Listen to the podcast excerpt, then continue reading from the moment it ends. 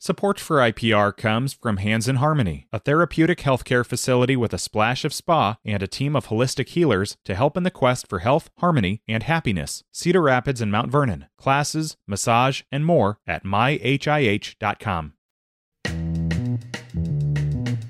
Today is Thursday. It is the 22nd of September. This is here first from IPR News.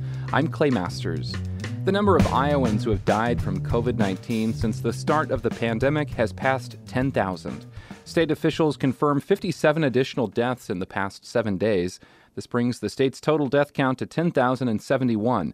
That's as officials report a drop in the number of reported positive COVID tests. More than 3,700 positive tests were reported in the past week.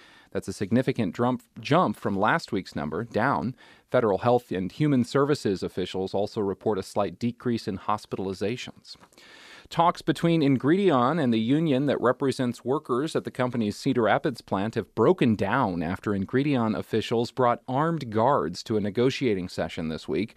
Paul Iversen of the University of Iowa Labor Center says that's not typical. All across the country, workers have been sending the message that they're not going to take business as usual. People are demanding better pay, they're demanding uh, better hours, they're demanding more respect in the workplace. And so it's a little odd for Ingredion to be using tactics that uh, I thought had gone out uh, years ago. A spokeswoman for Ingredion says about 100 employees have been threatened with violence since the strike began, and security had been present throughout negotiations.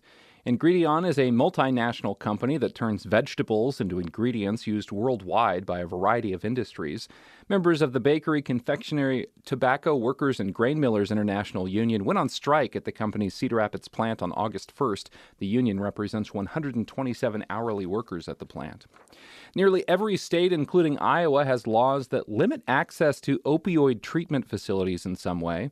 That's according to a new report from the Pew Charitable Trusts. Side Effects Public Media's Darian Benson tells us how researchers say these state restrictions go against evidence based practices. Opioid treatment programs are facilities that can offer all three forms of FDA approved medications for treating opioid addiction.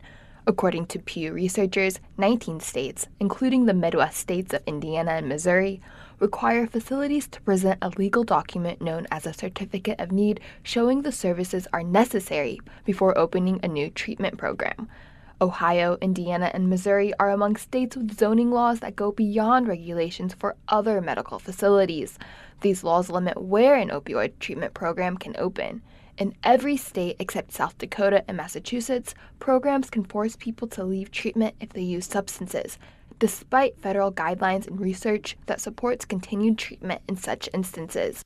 A new mural in Sioux City will celebrate Hispanic heritage in northwest Iowa. As IPR's Kendall Crawford tells us, the street art will highlight a traditional Mexican dance troupe. The brightly colored mural will depict the dancers from Ballet Folclórico Estrellas de Jalisco, a group of local Hispanic folk dancers. The artist, David Manzanares, moved to the Midwest from Mexico he says he's excited for the opportunity for immigrants like him to be celebrated in art. You see many Hispanic population. You know we are here, but we are maybe not at the front, you know. Mm-hmm. So that's big part of also what the mural is like is bringing visibility to to us. The mural on West 7th Street will be complete in a week. It's the third in a series of public art investments to celebrate the street's history of being home to diverse communities. And finally, today, a look at the housing market in Iowa. There's a slight increase in the number of Iowa homes on the market, but the limited inventory means sale prices remain high. The median sales price for an existing home sold in Iowa last month was just under $230,000. That's not quite as high as the record set in July, but overall, the home prices in Iowa were up more than 13% in August compared to the same month a year ago. The Iowa Association of Realtors' latest report shows about 3,800 Iowa homes were sold last month. That's a decline of more than 23% compared to August of 2021.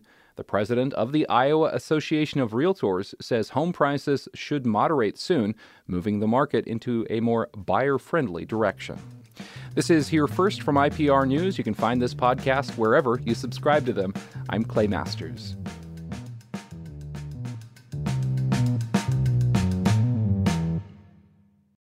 Can we heal the environment? In Kansas, we're working on it. Up From Dust is a podcast about how humans reshaped the world to fit urban landscapes and agricultural needs. We'll meet the people who are rolling up their sleeves to find more sustainable ways forward. Listen to Up From Dust from KCUR, part of the NPR network.